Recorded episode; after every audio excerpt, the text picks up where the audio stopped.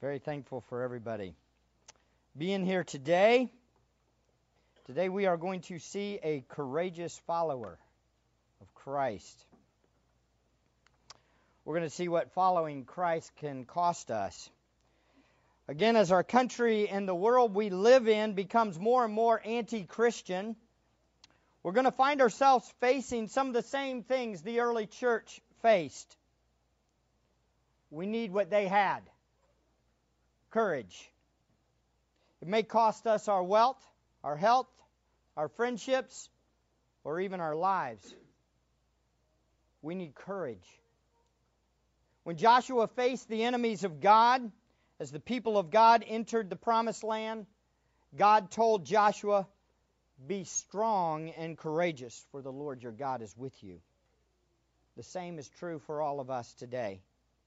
We need to be strong and courageous and know that the Lord our God is with us.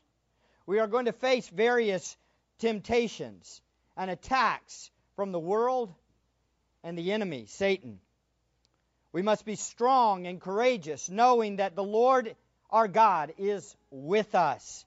Today we're going to see a courageous follower of Christ as he faces the enemies of God. We'll probably be covering this for the next couple of weeks. I read these stories and I read the events of Stephen, and I think to myself, I want to be just like this man. I want to look like him. I want to speak like him. I want to live like him. How about you guys? I want to reflect the glory of Christ. Acts 1 8 says this. In a summary of the book of Acts, it says, But you will receive power when the Holy Spirit has come upon you, and you shall be my witnesses both in Jerusalem and all Judea and Samaria, and even to the remotest part of the earth. We are in the initial spread of the gospel in Acts chapter 2 in Jerusalem, that first part. Be my witnesses in Jerusalem. The stage includes many opportunities for the gospel of Jesus Christ to be proclaimed. The stage includes many great signs and wonders. It also includes the Word of God being proclaimed from house to house and in the temple. It also includes a growing level of persecution. In Acts chapter 2 through 8, we see three main trials. The first trial is found back in chapter 4, verses 1 to 23. It included an interrogation of the apostles by the council, a defense by the apostles, and a ban and a warning from the council to avoid speaking in the name of Jesus. And then the second trial, found in chapter 5, verses 17 to 40, you can see that. It includes an arrest, a divine release from jail by the angel, and yet another interrogation by the council, a sovereign intervention by one of the respected Pharisees, and then another ban on sharing the gospel, and concludes with a flogging beaten most likely 39 times with lashes. And then our passage today is the third trial. It's found in chapter 6, verse 8, all the way through chapter 8, verse 3. It includes a violent arrest, a corrupt interrogation, a remarkable defense, and it will end with Stephen being stoned to death in chapter 7, verse 60. Then persecution will break out in Jerusalem. With this persecution, the first stage of the spread of the gospel will end and the next stage will begin. So the gospel is given to Jerusalem up through chapter 8, verse 3. The emphasis is on Jerusalem. But then after that, it will go, continue on. We see here what the gospel does it divides. As we graciously proclaim the gospel, it is either embraced or rejected.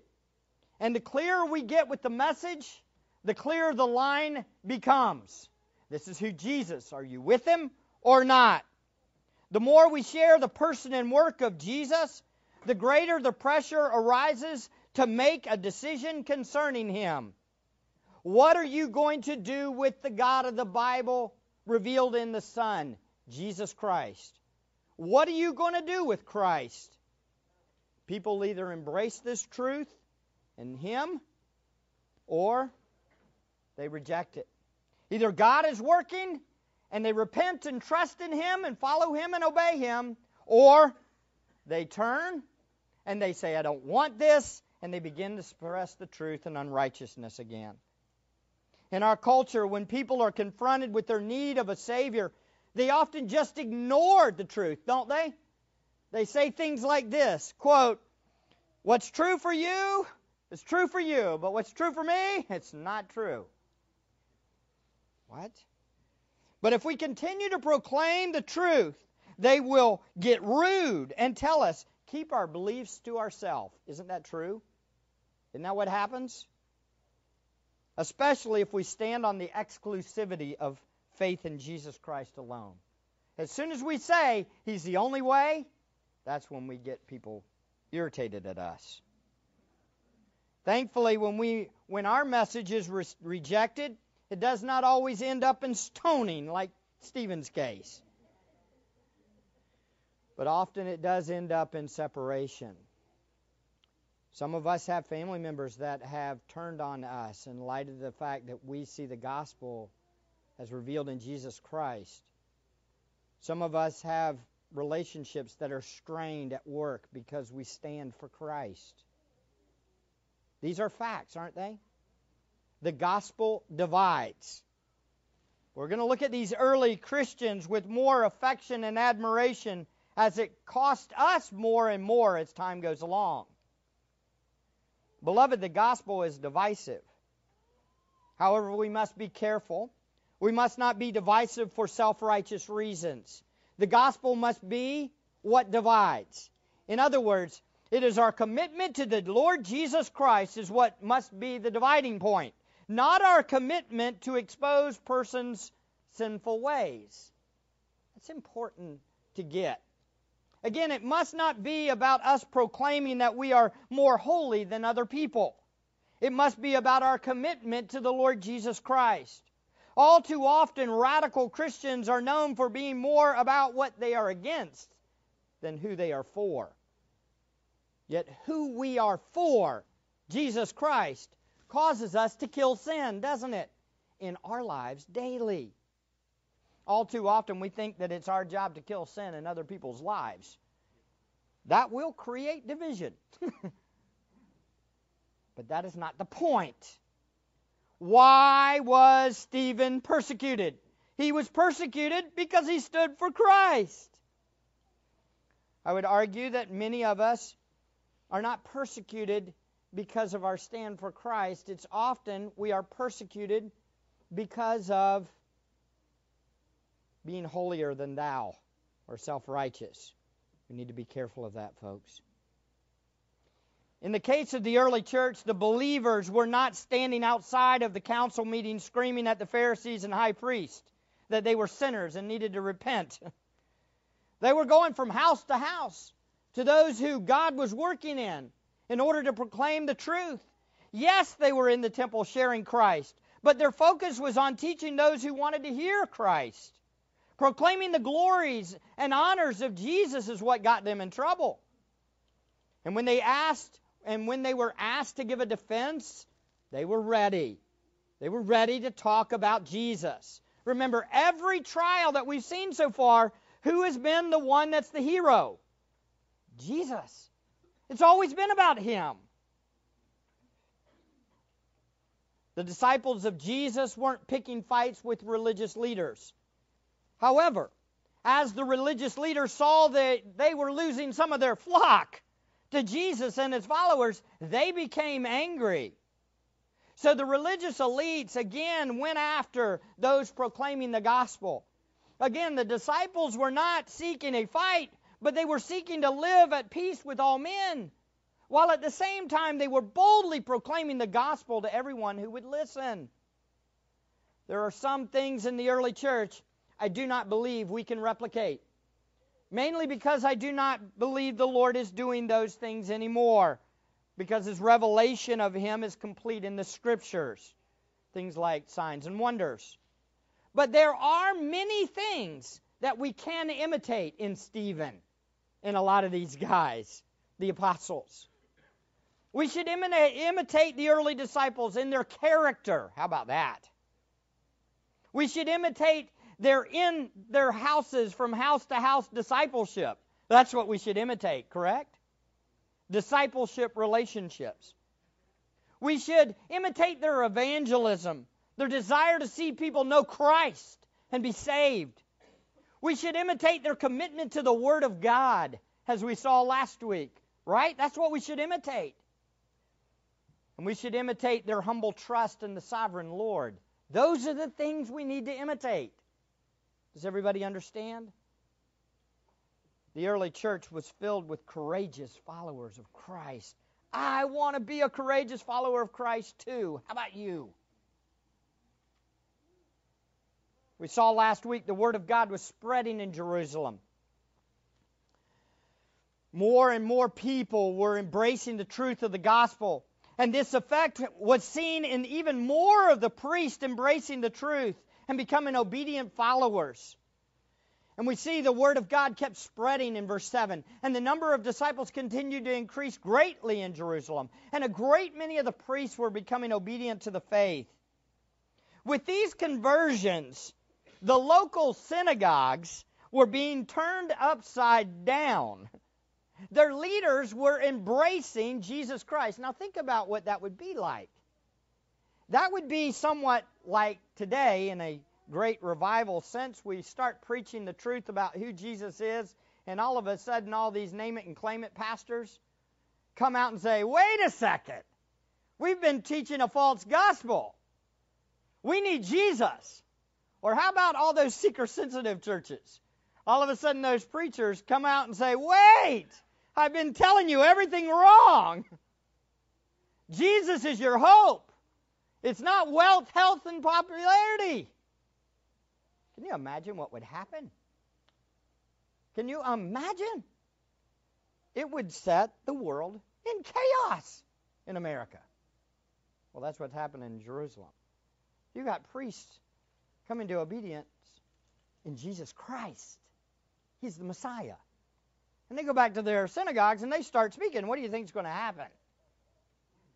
People are going to start getting angry. If if uh, one out of the four elders in the church all of a sudden say, "Wait, there's a problem," what do you think the other three elders are going to say?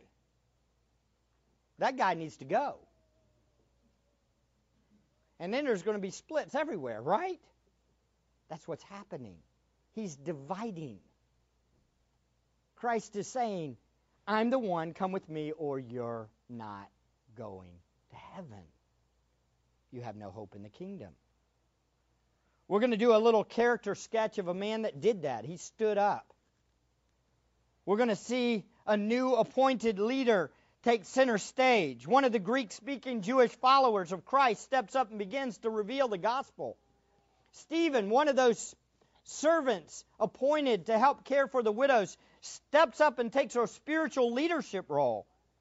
And we see when Stephen took his position of authority and began to speak the truth, he was targeted for persecution. We're going to do a little character sketch, like I said. As we do, we'll see both how a Christian should look and what a Christian should expect in this world. Let's look. Today we'll see five features of this courageous follower of Christ in his final hours on earth. Notice first Stephen's source. It's found in the beginning of church, verse 8 and then again at the end of our, cha- of our section in verse 15. And Stephen, full of grace and power. And then continuing in verse 15, and fixing their gaze on Stephen, all who were sitting in the council saw Stephen's face like the face of an angel. What we see here is the source of Stephen's success and his power and his grace. It's God. God is all over Stephen. Matter of fact, we know this from Acts chapter 6, verse 5. Notice it says he was a man full of faith and of the Holy Spirit. He was already described this way. This was one of the reasons why he was picked why he was appointed. Now, here we see in our passage in 6 8, it says that he was full of grace and power. A man full of faith here in verse 5 means that Stephen was a man controlled by what he believed. Now think about that. I want you to write that down. That is so important. Full of faith. What's that mean? Full of faith. It means that he was controlled by what he believed. It moved him. In Stephen's case, it was his faith in the gospel. It was faith in Jesus Christ that made him different. It made him powerful. It was his faith in Jesus Christ as his Savior and Lord that caused him to boldly stand up and proclaim Christ, no matter what the circumstances are. Again, as we've said countless times from this pulpit, what we believe about God determines how we live for Him. What we know about Christ determines how obedient we are to Him. What we trust in Him determines how we live for Him. Also, we see that Stephen was full of the Spirit, of the Holy Spirit. Again, this does not mean Stephen had more of the Holy Spirit than the other believers. It does not mean he was a full cup of the Holy Spirit and the others were a half a cup of the Spirit. That's crazy. You don't get a little bit more of the Spirit. Full of the Holy Spirit means Stephen was completely controlled by the Spirit. He was under the direction of the Spirit. The Spirit was living and active in, the, in Stephen. He was filled with the Spirit, and his word and his deeds revealed it. The Spirit was controlling Stephen. And as we see in our passage today, we see he was full of grace and power. This means Stephen was literally under the control and the overwhelming influence of God's unmerited favor. God's grace moved him. Everything he did came from God's unmerited favor. That's a wild thought. That's what I want. How about you guys? I want God's grace to be the thing that drives me to do everything I do. His unmerited favor working in my life. That's what I want. And he was also controlled by the supernatural power of God. We hear a lot about grace, but is God's grace controlling you? That's the question we all need to be asking. Listen, we can give the doctrines of grace backwards and forwards, but is the grace of God living in you? Is it active in you? Is God's um, unmerited favor being demonstrated in your lives? What does that look like, ladies and gentlemen? It looks like people that are compassionate towards one another. We'll talk about it in a second. We'll see what grace looks like unma- uh, un- unfolded in the life of a believer. Stephen was just a, another man, a human, just like us in this room. But the characteristics that marked him apart were God's overwhelming influence in his life. God was working in him. Stephen was being controlled by God. As we will see, the Lord's influence was obviously by what we'll, we'll see it by what Stephen did and says. By the way, we all should want this too. We need God's supernatural influence every minute of the day. Do you understand that? You need Him. I need Him. We see this grace and power on display in Stephen in our passage, don't we? But notice the last effect of the Lord at the end of the passage. This one's a strange one. I have to admit, I'm still shaking my head on it a little bit. All who were sitting in the council saw his face like the face of an angel. What in the world does that mean? This probably means Stephen's face looked a little different than normal. Now, does this mean Stephen literally had the appearance somewhat like Moses when he came down off the mountain? Was he glowing? Uh, I don't think so. I think, more likely, I think there is a holy confidence upon the man of God made and it made him look different. He, for lack of a better term, he was completely trusting in the sovereign grace and power of God. And it demonstrates itself with a confidence. Now, I was talking to one of uh, the brothers in this, one of the brothers at Great Sun Campus just the other night. Listen, you don't need self confidence. Nobody in here needs any self confidence. What you need is confidence in God. And if you have that confidence in God, you will look different than this world. I mean, you will literally look like somebody that is not ashamed of the gospel, ready to proclaim it boldly. You'll look like one of God's holy messengers, almost literally like an angel because we're trusting in the sovereign hand of God, knowing that He's good. I think all of this pl- flows together. If you're full, if you're full of faith, and that is you're trusting in the Savior, and God's Holy Spirit is controlling you, and you're full of grace, God's unmerited favor, and His empowering work in your life, you're going to look different. Some people might look at you and say, Man, you're cocky. They might actually say that. They might think, Man, you're awfully confident. And you should immediately say, There is absolutely no confidence in me. I'm confident in the God of the Bible.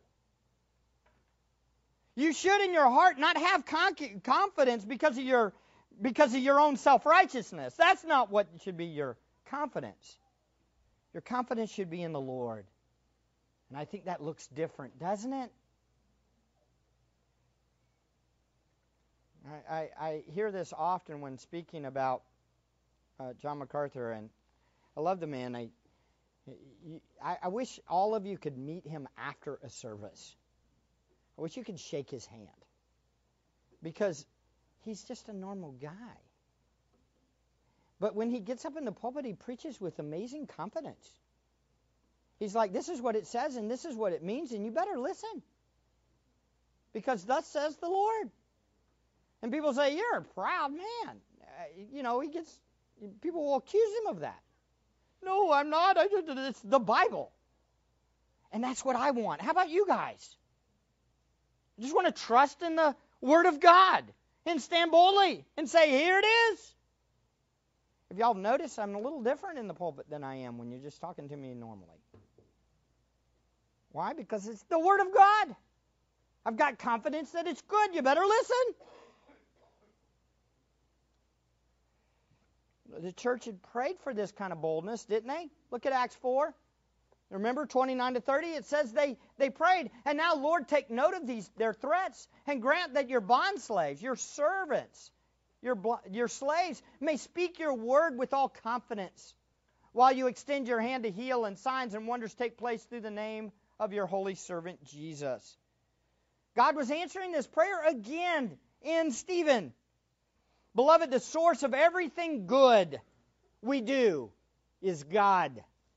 He gives unmerited favor and power and boldness and courage and joy and self control. This is why Paul asked the Ephesians to pray for him this way. In Ephesians chapter 6, verse 19, he said to them, He said, And pray on my behalf that the utterance utterance may be given to me in the opening of my mouth, to make known with boldness the mystery of the gospel, for which I am an ambassador in chains, that in proclaiming it I may speak boldly as I ought to speak. That's what he's praying for. Paul prays for it. And then notice that Paul prays for the church this way. He literally says, For this reason I bow my knees before the Father, from whom every heaven, every family in heaven and on earth derives its name, and that he would grant you according to the riches of his glory to be strengthened with power through his spirit in the inner man. He prays for this. He prays for their boldness. He prays for their power. He prays for them to understand God. He prays for them to submit to God. He prays for them. And friends, not only do, do we need God's grace and power to thrive, we cannot survive without it. Jesus said in the upper room before his death, I am the vine, you are the branches. He who abides in me and I in him, he bears much fruit. For apart from me, you can do nothing. We need God to be in control of us don't we? Again, is God's supernatural influence applicable to us today? Absolutely. I would argue God's influence is just as available today as it was in Stephen's day. God hasn't changed.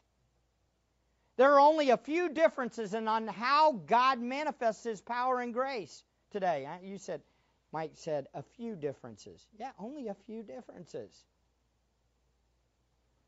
No, we don't do signs and wonders. But those are a side note anyway, ultimately. I would argue there are more manifestations of God's power today that most would think a cessationist like me would never say. There are. There are manifestations of God's Spirit working right now and available to all of us. But I do know there are several ways. Let's see. Here, I'm going to name a few. You ready? These are spirit produced graces and power. Ready? Love, joy, peace, patience, kindness, goodness, faithfulness, gentleness, self control. Oh, yeah, we know those. We know those fruit of the Spirit. How about some more? Mortification of sin, walking in holiness, speaking to one another in psalms, hymns, and spiritual songs, singing and making melody with your hearts to the Lord, giving thanks for all things in the name of our Lord Jesus Christ. Be controlled by the Spirit. Not returning revile for revile, speaking with wisdom and grace, forgiving those who offend you, turning the other cheek, praying for your enemies. Ladies and gentlemen, those don't come from you naturally. Those are spirit produced works of God. Man, you never hear the name it and claim it people's talking about those much, though, do they? Patience, grace, gentleness, kindness, mortification of sin. How about John Owen writes a whole book on it? Y'all ought to read it too. And ultimately, what does he do? He produces worshipers. Worshipers. Did you know God's all about himself? yes, he is. Why? Because God is God. And for him to be less than about himself would be idolatry. God would never exalt anything but himself. And so, what do you think the Spirit of God that indwells every believer is trying to get every believer to do?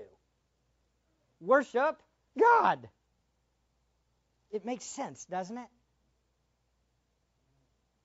All of these are demonstrations of God's supernatural influence. These don't happen in unbelievers, folks. You say, Well, I've seen somebody have joy before, or I've seen an unbeliever be patient. If an unbeliever does these, they're doing them with impure motives and not truly for the one true God. Their focus isn't for glorifying God, it's for glorifying themselves. The heart of an unbeliever does not honor God or give thanks. How do I know that? Because the Bible says it. Romans 1, right? 118 to 24. It's very clear. Instead, it exchanges the God that made them for a God made up in their own mind. And they worship that false God. As a matter of fact, they will do acts of kindness so that their false God will like them. Now, think about that. They make up a God in their mind and then they do good work so that their false God will like them. That's scary, isn't it?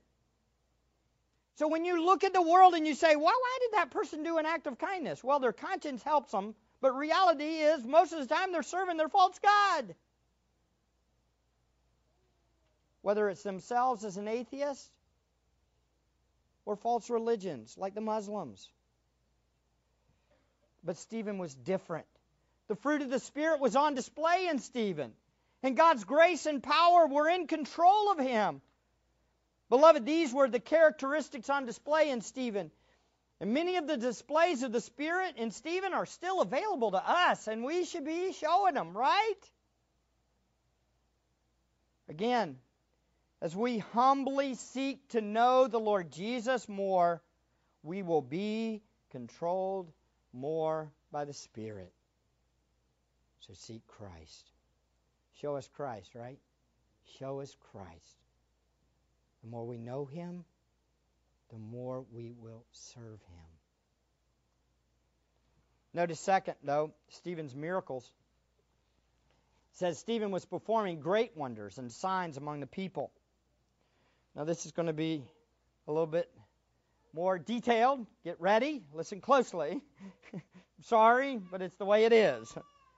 I want to make this clear once more. The early church did not do sleight of hand magic tricks. They did real miracles, supernatural miracles, signs and wonders, and they were great. Contrary to the way that the liberals may say, they were literally acts that broke the laws of science often.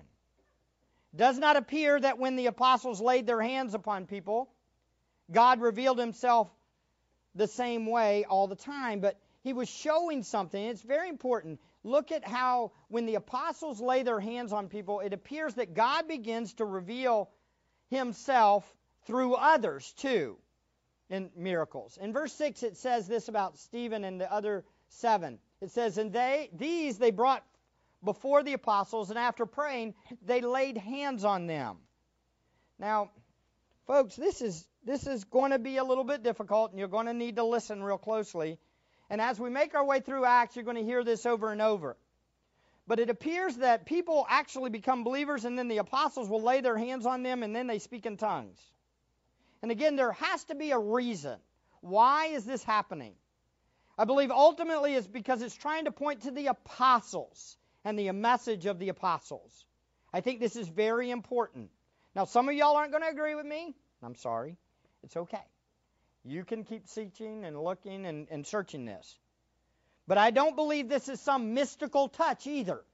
As much as God was showing through the miracles of Stephen that the authority of the apostles and their supernatural abilities could also be placed on these men.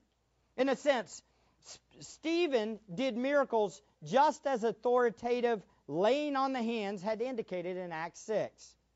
Again, when Stephen did this miracle, it revealed two things. One, God was at work in Stephen. And second, it had happened because God had established this authority through the apostles laying their hands on him. Okay, so both are there. And in context, this is what Luke wants you to know. He says it, and you will see throughout the book of Acts that when the apostles lay their hands on something, something happens. The emphasis is on who? The apostles. What they did, they laid their hands. You got to trace it back to that. The reason why I say that is, is because I don't have that power. I have not been given that authority. And nobody in here has the uh, apostle status.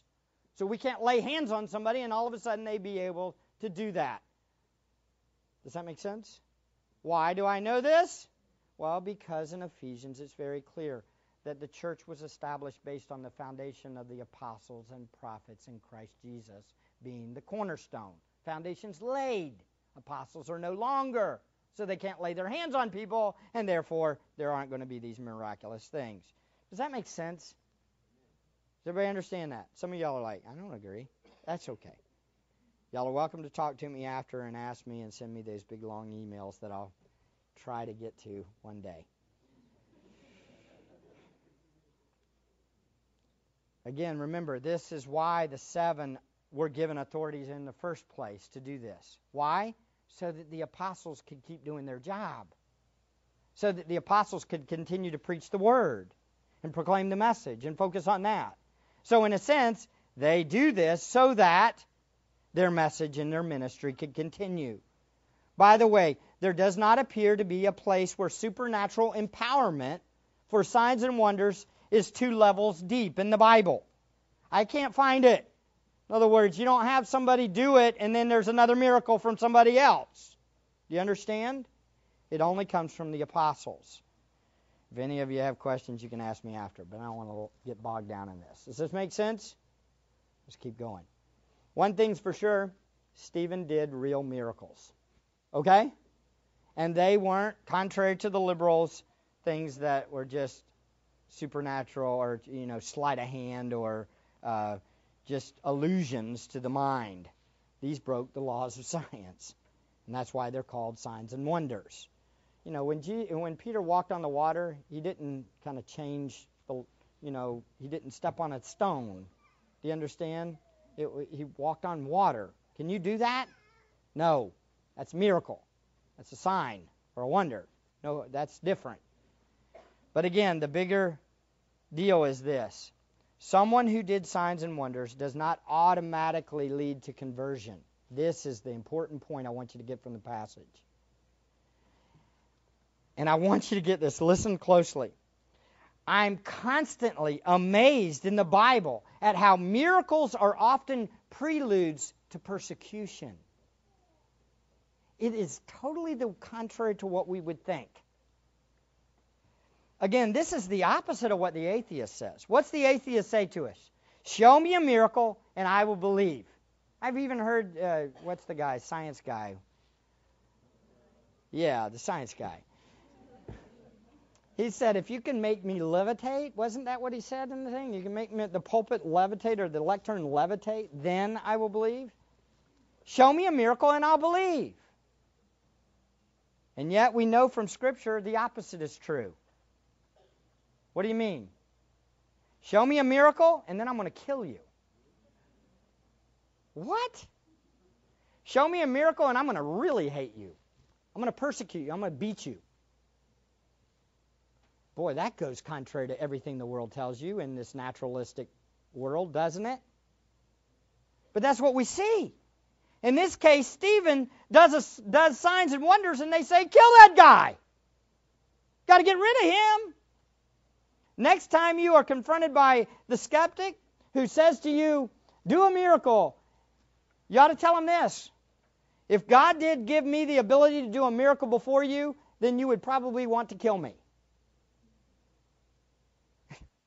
what are they going to say? Why do you say that? Well, because the miracle will show even more that you have a sin problem and you need a Savior and you need to repent and trust in Christ alone. That's a wild thought. Nobody thinks like this. This isn't the way the world thinks, is it? When they say, Give me a miracle, what are they doing? They're suppressing trillions, billions of stars out there of general revelation. Give me a break. No more proof. By the way, if Stephen had God doing supernatural things through him, this is the question that came to me. Why didn't Stephen make the stones miss him? Or why didn't he heal himself after being stoned? I mean, you get hit, oh, that one didn't hurt. No, it's, it's healed. Boom. Why didn't he do that? The answer is God knew he would be more glorified in Stephen's death than his rescue. Do you understand? Oh, folks, I believe, I am completely convinced God is more glorified that miracles aren't happening today and we are trusting him. It shows much more. That's what that's what Jesus told Thomas, Blessed are those who do not see and yet believe. God knows it. God is greatly glorified when you have a man that's a wicked, wretched sinner that turns from his sin and trusts in Christ, and he's up here preaching the gospel. And guess what I saw? And you know what? This is funny. Um, off on a tangent. I'm not supposed to do this, but I'm going to do it anyway. You know what happens? You know when I got called in the ministry, folks? Do you know the last big battle that I, the struggle I had with the Lord. I'll never forget sitting out on the car saying, God, if you just show me, you just show me something, a sign, something, just show me a sign. Then I will know going in the ministry is the way to go.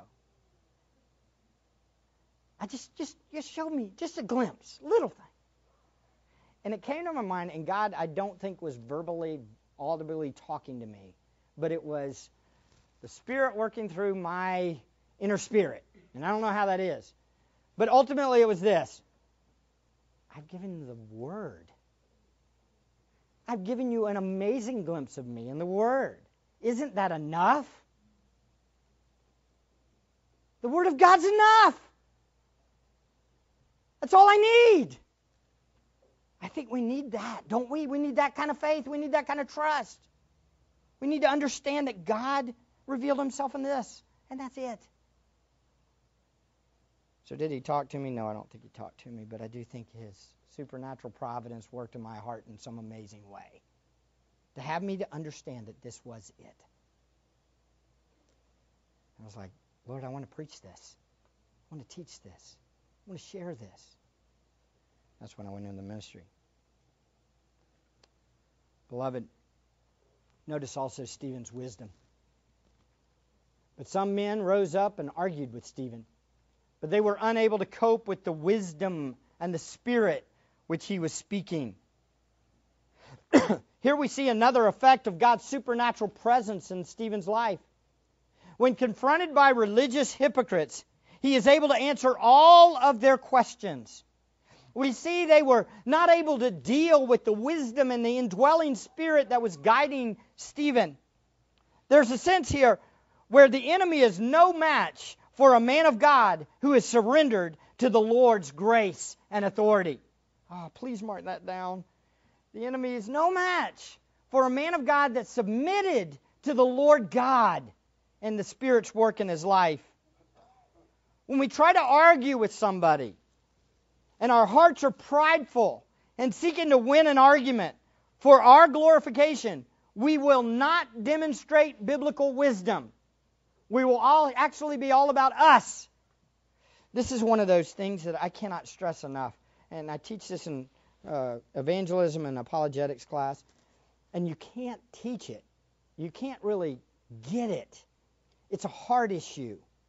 Do you understand when you go to talk or evangelize or talk with somebody, if you're trying to win an argument, you lose?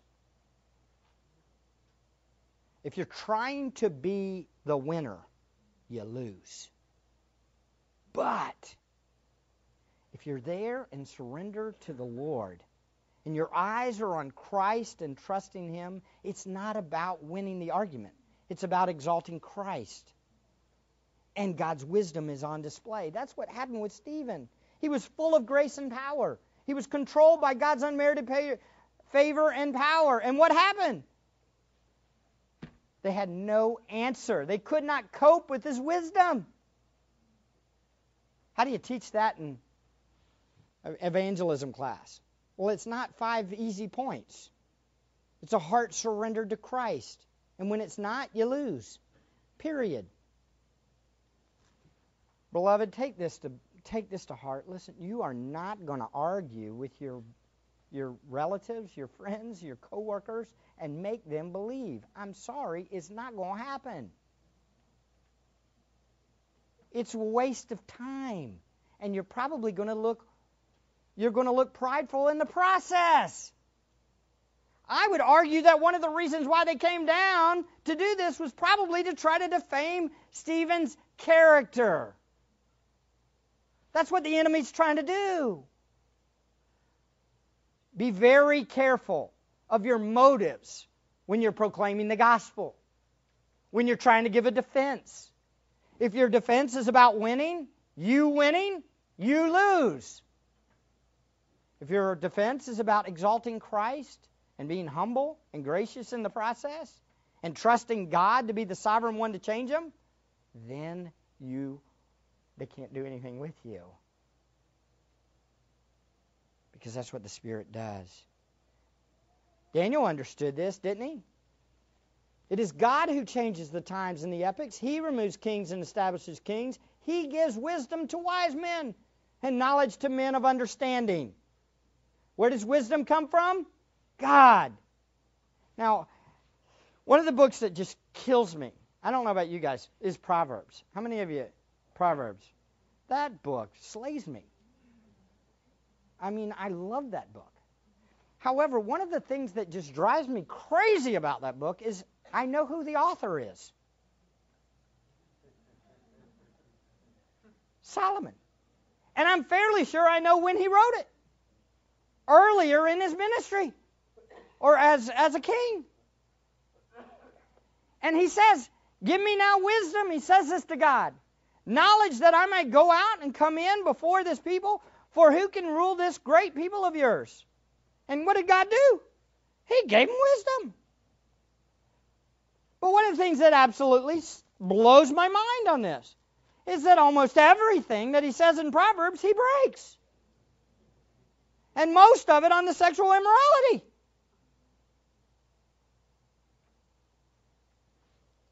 This is another case of you can't just teach it. You need some supernatural application from the Spirit.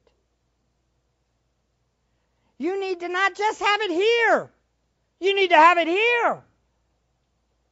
And it needs to come out of here. And it can only come out of here if the heart's right. You will only live it if you're surrendered to Christ and you're humbly seeking Him. Ah, this is it in James 3.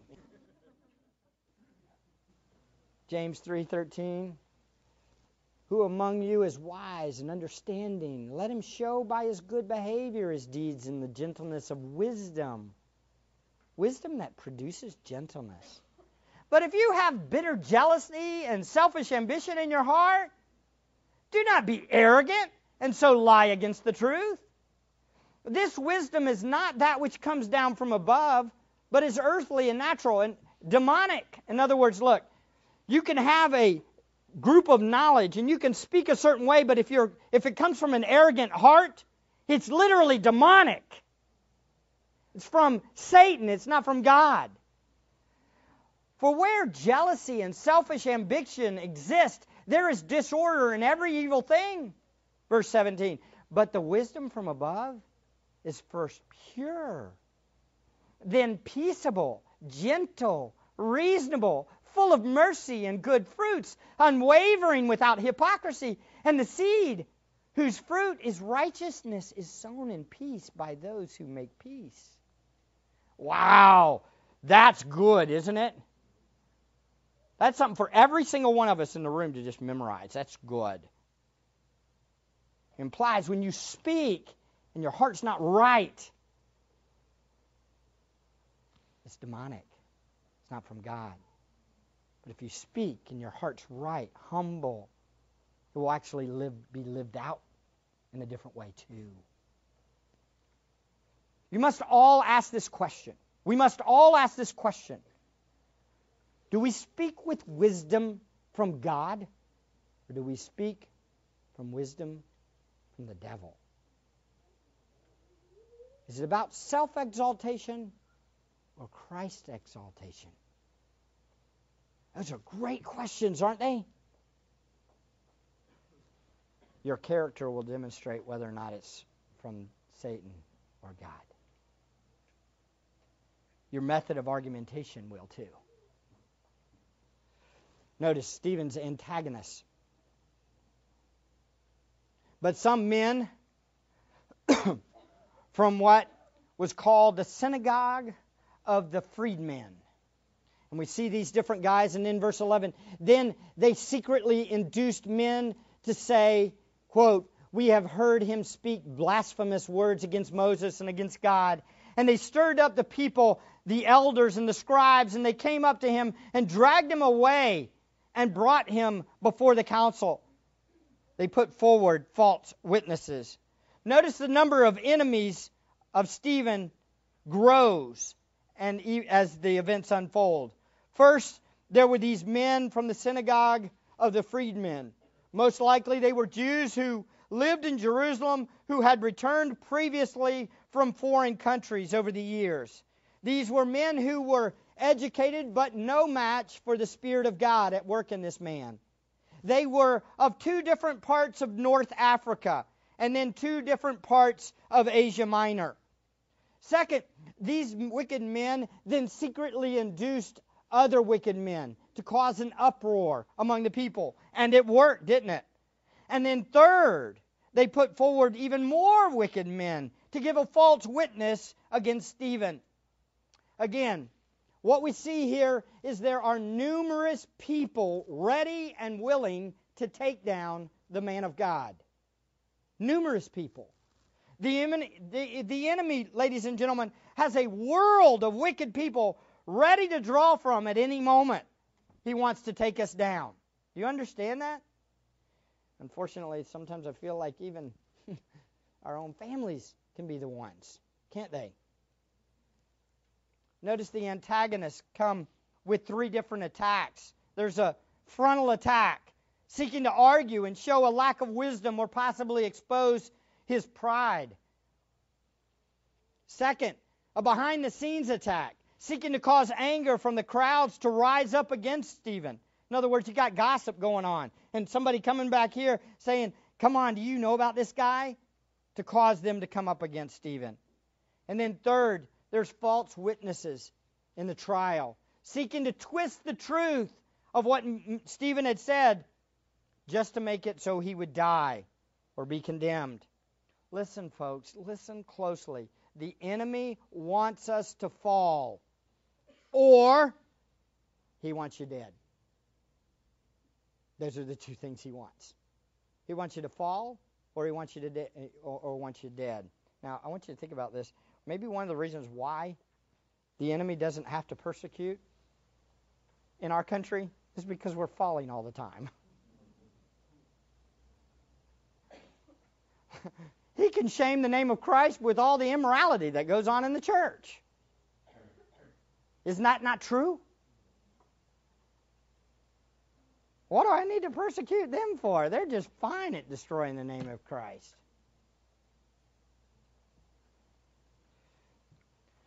Beloved, grab a hold of the scriptures, grab a hold of Christ. Get your eyes on Him, humble your hearts to Him. As 1 Peter 5 6 says, Therefore, humble yourselves under the mighty hand of God, that he may exalt you at the proper time, casting all your anxieties on him because he cares for you. Be of sober spirit, be on the alert. Your adversary, the devil, prowls around like a roaring lion, seeking someone to devour. But resist him, firm in your faith. What was he full of? Full of faith. Knowing that the same experience of suffering are being accomplished by your brethren who are in the world. After you have suffered for a little while, the God of all grace, who called you to his eternal glory in Christ, will himself perfect, confirm, strengthen, and establish you. I love how the apostles speak in the epistles about what was going on in their lives as they were going through all this stuff. That's all they're doing. Do you understand that? You go to the epistles and you see this is what you do, this is what it looks like. This is the application of how and what it'll look like. Ladies and gentlemen, we will face many different attacks, either seeking to provoke our pride or cause us to sin, or we will be falsely accused, or we will be, con- be conspired against. Our hope is in one place God. That's it. God can and will defend His own. The way we guarantee that God will take care of us is how? How do we guarantee God will take care of us? Answer real simple, the verse right before. You younger men likewise be subject to your elders, and all of you clothe yourself with humility towards one another, for God is opposed to the proud, but gives grace to the humble. There you go. Everybody in here, if you think you're something, you're not, you're about to fall. If you think you're something, you're right on the edge of a disaster. And then finally, we see Stephen's charge. They put forward false witnesses who said, This man incessantly speaks against this holy place in the law. I can't wait until next week. As we unfold this, what you're going to see is that Stephen takes the law and says, Look, let me show you. You want me to preach from the Old Testament? I'll give you an amazing sermon. And that's what he does. He takes the law and he says, You know what the law does? It slays you. it says, You know what the law does? It shows every one of you are guilty, just like your fathers who killed the prophets. You want the law? I'll give you the law. The law says you need a Savior because you are wicked sinners. What do they do? They cut him off before he gets to the gospel and he dies. But you know the coolest thing is is he still gives the gospel. Because as he dies, he says, Father, forgive them, for they know not what they do. And I see the Lord standing at the right hand of God. He still gives the gospel, even as they're killing him. And one of the ways he gives the gospel is by laying down his life for them. Isn't that glorious? And what's really wild is one of those Pharisees standing by was Saul. And then God turns around and writes much of the New Testament with that man's influence. What a glorious God we serve. What a glorious God. They say he didn't know the law and, and blasphemed Moses. In fact, he was exalting the law and God. They were the ones blaspheming Moses. Because Moses spoke of Jesus. Let's pray. Father, thank you for this day. Thank you for our time together. Lord, we see that we are needy people. Lord, we see that we are prone to pride. And our enemy, the devil, is prowling around seeking whom he can devour. And God, we know that our only hope is in you. And so we, right now, we humble ourselves. We call out to you, please rescue us from the enemy. Please lead us not into temptation, but deliver us from the evil one. Please, Father, help us to exalt you and honor you. We look to you now, Lord. We pray all this in the matchless name of Jesus our Lord. Amen.